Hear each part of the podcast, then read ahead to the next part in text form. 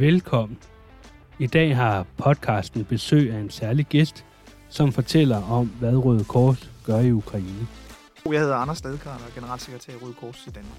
Mit navn er Nikolaj Christian Carlsen, og jeg er din vært, og så er jeg også historiker. Og nu til interviewet. Øhm, kan du ikke give et overblik over, hvad Røde Kors øh, gør i Ukraine, altså Dansk Røde Kors?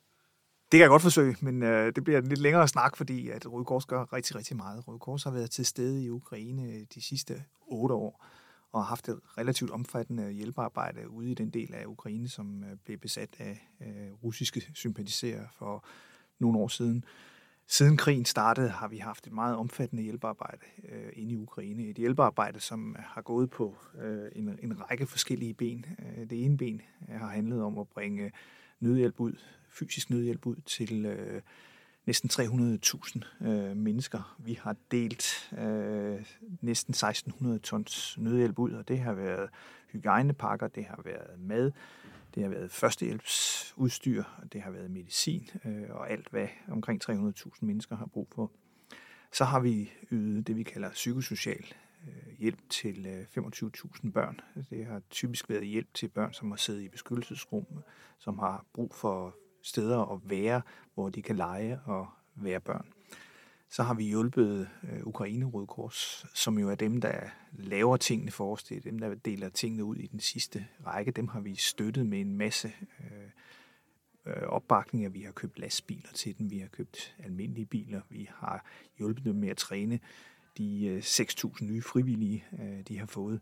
Og endelig har vi sendt en hel del af vores hjælp igennem øh, International Røde Kors, som er dem, der opererer øh, i de områder, hvor der er krig, øh, besøger krigsfanger og forsøger at få evakueret folk ud.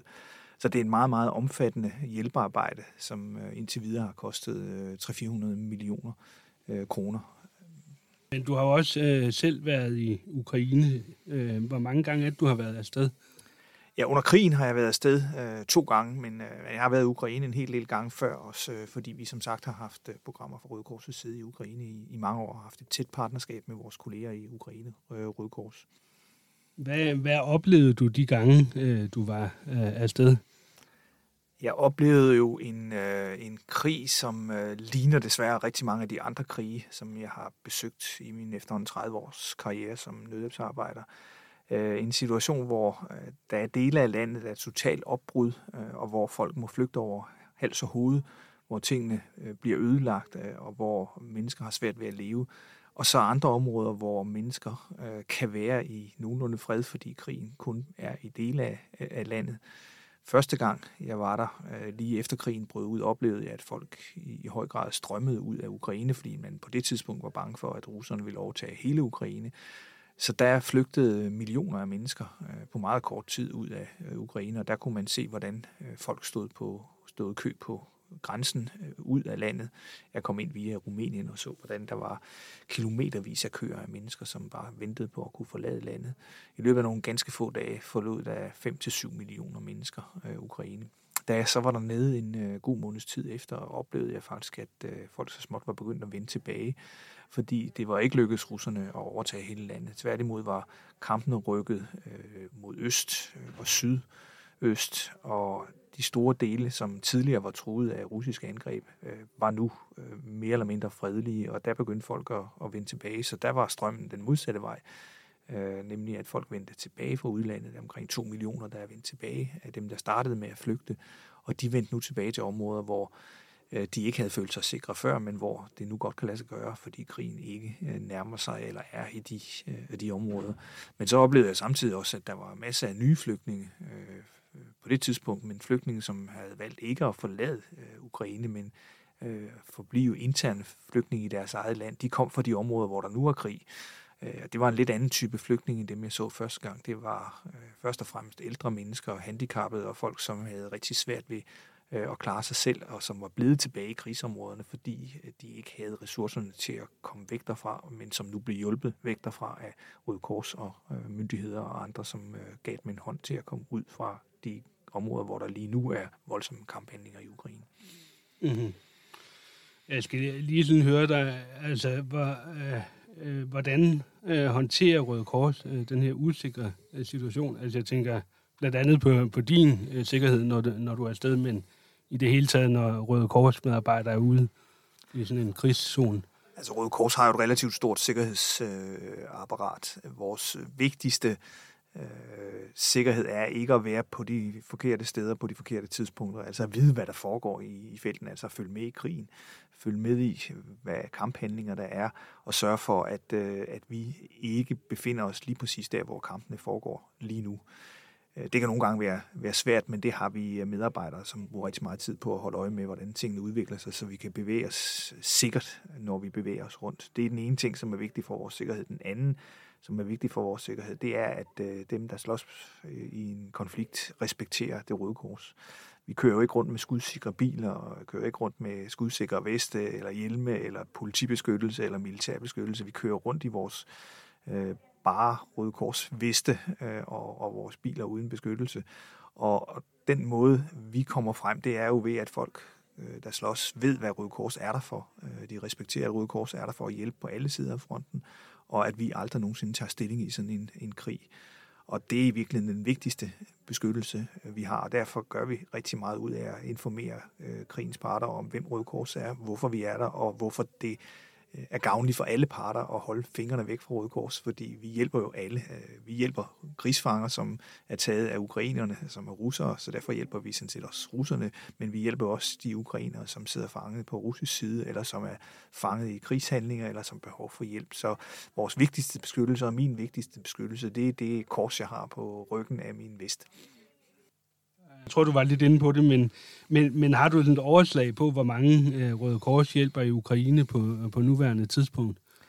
Altså, vi, vi hjælper kollektivt, det vil sige hele Røde Korsbevægelsen, øh, alle de forskellige nationale Røde Korsselskaber, som hjælper ind i Ukraine, og det er jo rigtig mange, det er jo ikke bare Røde Kors i Danmark, det er jo tysk Røde Kors, det er amerikansk Røde Kors, det er engelsk Røde Kors, det er en masse Røde Korsselskaber, og vi hjælper øh, rundt regnet omkring en million mennesker øh, inde i, i Ukraine. Det kan være lidt svært at gøre op, fordi i sådan en situation bruger man jo ikke al sin tid på at lave statistik. Der bruger man sin tid på at få så meget nødhjælp bragt ud som, øh, som overhovedet øh, muligt. Øh, men alene fra Udkors i Danmark øh, har vi gjort op, at vi har hjulpet lige knap øh, 300.000 mennesker med den øh, nødhjælp, vi har bragt ind indtil videre. Så Røde Kors står for en, en, en betragtelig del af den hjælp, der kommer ind til øh, krigsofferne i Ukraine. Jeg kunne se inde på Facebook, at du på et tidspunkt mødte øh, generalsekretæren Maxim Dusenko, jeg ved ikke, om jeg siger det rigtigt, fra Ukrainsk Røde Kors. Øh, hvad talte I om, da I mødtes? Vi talte jo først og fremmest om, øh, hvordan vi i Røde Kors i Danmark kunne hjælpe Ukrainsk Røde Kors bedst muligt. Vi har været partner med Ukrainsk Røde Kors, som sagt, i, i otte år.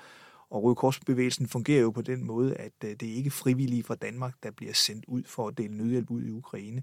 Det er frivillige fra ukrainsk øh, Røde Kors, der gør det. Så vi er helt afhængige af, at der er et rigtig godt og stærkt øh, ukrainsk Røde Kors, som kan stå for den sidste uddeling af hjælpen. Vi bringer hjælpen ind. Vi sørger for supply chain og logistik tingene fungerer, men når det gælder om at dele pakkerne ud, øh, dele hygiejnepakkerne ud, madpakkerne ud, sørge for, at der er aktiviteter for børnene osv., jamen, så er det frivillige for Ukrainsk Røde Kors, som står for det. Og det vi snakkede om, det var, hvordan vi kunne hjælpe øh, ham med at gøre Ukrainsk Røde Kors så stærkt som overhovedet muligt. Hvordan vi kunne hjælpe med at at træne og understøtte nogle af de øh, mange tusind nye frivillige, som Ukrainsk Røde Kors har fået de sidste måneder, og som selvfølgelig skal have en oplæring i Røde Kors-principper, og som skal udstyres med veste og med transportmuligheder og med alle mulige former for, for ting, som, øh, som gør det muligt for dem at levere hjælpen ud i, din, øh, i de yderste områder af, af Ukraine. Øh, og det øh, er en af vores vigtigste opgaver i Røde Kors Danmark, at hjælpe dem til at kunne gøre det. Øh, vil du ikke sådan prøve at beskrive de tanker øh, og følelser, der sådan gik igennem dig, da du fandt ud af at, øh, noget af det, der sådan var sket i, i Butcha? Ja, de tanker og følelser, der gik mig, er de samme tanker og følelser, som går igennem mig, når jeg ser tilsvarende massakre, øh, ødelæggelser, drab i, øh, i Syrien eller i Yemen. At, øh, at det er jo desværre noget, som vi ser igen og igen, øh, og som jeg har set mange, mange steder i verden at øh, krig er brutal, øh, og krig fører en masse forbrydelser med sig. Øh, det vi så i Butcher ligner jo øh, til forveksling krigsforbrydelser, altså at man har ladet krigen gå ud over civile øh, og folk, som ikke tager del i krigen, øh, men bare har nogle hævmotiver eller går amok i en, i en blodrus. Det har jeg desværre set i rigtig, rigtig mange øh, konflikter. Og det er også derfor, at Røde Kors gør så meget ud af øh, at øh, håndhæve og gøre opmærksom over for krigens parter på, hvor afgørende det er, at de følger krigens regler, som øh, forbyder den type øh, handlinger. Øh, og så håber man jo bare, at, at dem, som har gjort det og står for det på et eller andet tidspunkt, vil blive øh, stillet til ansvar for, for, hvad de har gjort, fordi det er forbrydelser, øh, som det ser ud i hvert fald fra der, hvor jeg sidder. Mm. Øh, og sådan lidt i forlængelse af det, hvad, hvad håber du, sådan at efterspillet øh, på nedskydningerne der i Butcha, det bliver? Jamen det er jo, at, at, at de, der har øh, begået krigsforbrydelser, bliver stillet til ansvar øh, for det. Øh, desværre ser vi jo alt for mange steder i verden, at øh, krigsforbrydelser sjældent bliver straffet. Øh, de fleste gange slipper krigsforbryderne afsted med at gøre det. Øh, det kræver, at man fra de lande, som er ansvarlige for dem, der har begået krigsforbrydelser, rent faktisk stiller dem til ansvar, eller at de bliver fanget af nogen, som i givet fald stiller dem til ansvar. Så man kan jo håbe på, at der også i den her situation bliver en eller anden form for, for retsopgør efterfølgende, som øh, gør, at man kan få fat i de mennesker, som, øh, som har begået krigsforbrydelser, og give dem den straf, som, øh, som, som de fortjener, hvis der er tale om krigsforbrydelser. Mm. Når vi taler om øh, at prøve at forstå det, der sker i Ukraine, så kan det jo være svært ikke at komme til at tage stilling til, til krigens parter, og sådan tildele skyld og øh, hedder til hver sin part. Hvad vil dit råd være til os? Altså jeg tænker både på frivillige og ansatte i Røde Kors, når vi kommunikerer om Ukraine, så vi kan blive ved med at være neutrale. Jeg kan sagtens forstå, at man øh, har stærkt behov for at tage stilling, og det synes jeg, enhver har lov til at gøre, også øh, ansatte i Røde Kors. Men man skal bare være opmærksom på, at vi kommunikerer ikke øh, og tager ikke som organisation stilling i en konflikt. Og det gør vi, det gør vi ikke øh, af en eneste grund, nemlig at vi er her for de civile offers skyld. Og øh, vores vigtigste redskab i en konflikt, som, øh, som den, der er i Ukraine, bortset fra øh, korset på ryggen, det er vores øh, neutralitet og upartiskhed. Det er den neutralitet og upartiskhed, der gør, at vi kan krydse frontlinjer. Det er den, der gør, at vi kan besøge krigsfanger på begge sider af fronten. Det er den, der gør, at vi kan bringe hjælp ind i krigsområder og evakuere folk ud af krigsområder. Og det øjeblik, at vi begynder at tage stilling til en konflikt, jamen så, hvis mister vores, så mister vi muligheden for at krydse frontlinjen, så mister vi muligheden for at hjælpe de civile ofre. Så neutralitet og upartiskhed øh, er noget, vi er af en årsag, øh, og den årsag er, at det er vores redskab til at hjælpe andre øh, og hjælpe dem, som øh, Røde Kors sat i verden for at hjælpe.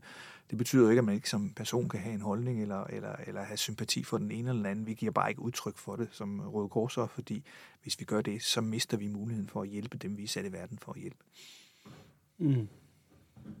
Der har sådan været afholdt sådan en del øh, indsamlinger øh, og støttekoncerter øh, for Ukraine i Danmark.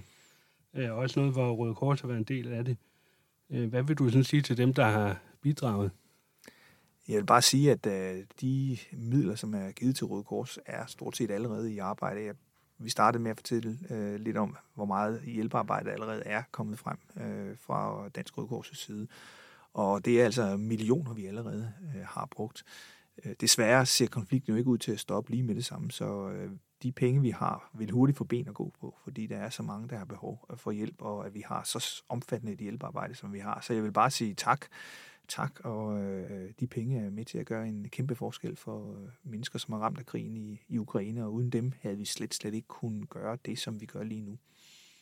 Hvordan tager Røde Kors øh, mod ukrainske flygtninge, når de for eksempel kommer til Københavns hovedbanegård? Jamen, vi har forskellige initiativer til at hjælpe de mange flygtninge, som er kommet øh, til Danmark. Du nævnte øh, Københavns Hovedbanegård, som er et af de initiativer, vi har, som er et øh, tryghedssted, vi har etableret sammen med DSB på Københavns Hovedbanegård, hvor de flygtninge, som øh, kommer via øh, jernbanen, øh, bliver informeret nede på perronerne, når de kommer, og i togene, når de er der, om, at øh, der på hovedbanegården er et sted, hvor de kan få informationer om, hvordan de skal søge ophold i Danmark. De kan få et SIM-kort, de kan få noget at spise, og dem, der måske er på vej et andet sted hen i verden, de kan få en enkelt overnatning, hvis de har brug for det. Det er der omkring 9.000 ukrainer, der indtil videre har benyttet sig af øh, på hovedbanegården, hvor øh, 90 frivillige står for den aktivitet. Øh, vi tager imod øh, dem, som øh, vælger at øh, få ophold i Danmark gennem asylsystemet øh, på Center Salholm, som vi driver. Der er omkring 4.000, øh, der er kommet den vej. Og så møder vi øh, ukrainerne ude lokalt, hvor vores øh, lokale afdelinger hjælper med caféer og med sprogtræning og øh, med øh, vejvisning i det danske samfund, job, øh, søgning og den slags ting. Så vi har en rigtig masse forskellige aktiviteter, som øh, rækker ud mod, øh, mod, øh, mod ukrainerne. Omkring, ja. øh, omkring øh, 20.000 af dem har, har fået en, øh, et gavekort til vores genbrugsbutikker, så der også har været gang i genbrugsbutikkerne og uddeling af, af genbrugstøj til de ukrainer, som er kommet. Så der er rigtig mange aktiviteter, også i Danmark, så det er ikke kun i Ukraine, vi hjælper. Øh, hvordan kan Røde Korsen hjælpe med øh, til, at ukrainske flygtninge kommer i job? Du var lidt inde på det. Det vi har gjort, øh, det er, at vi har arrangeret jobmesser for dem, som øh, befinder sig på vores asylcentre.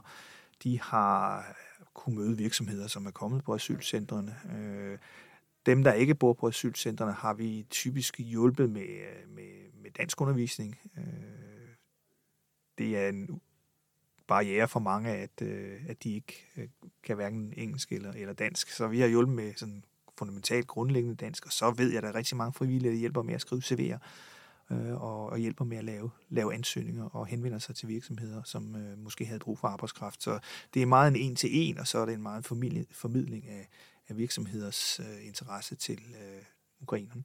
Ja. Hvad, hvad synes du, sådan Danmark som samfund kan lære øh, af den ukrainske flygtningssituation, som kan bruges i andre lignende situationer, hvis de skulle opstå? Jeg har lyst til at bruge, øh, bruge, bruge det udtryk, som Angela Merkel er blevet øh, skældt rigtig meget ud for at bruge, da vi havde øh, Syrienkrisen, nemlig vi schaffen das. Øh, vi klarer det. Øh, det udtryk synes jeg, man kan bruge rigtig godt i forbindelse med, øh, med, med situationen i Ukraine. Øh, på et tidspunkt regnede vi med øh, 100.000 flygtninge i Danmark, og det var vi klar til at tage imod. Og der var ingen, hverken politikere eller øh, borgere i Danmark, der rystede på hånden om, at det skulle vi nok kunne håndtere. Og jeg tror, at den her situation viser jo, at når vi står sammen, og vi i fællesskab finder løsninger, så kan vi godt klare at tage imod øh, flere flygtninge, end vi har gjort øh, hidtil, og vi behøver ikke være så bange for, for flygtninge, fordi det kan vi sådan set godt håndtere som, øh, som samfund.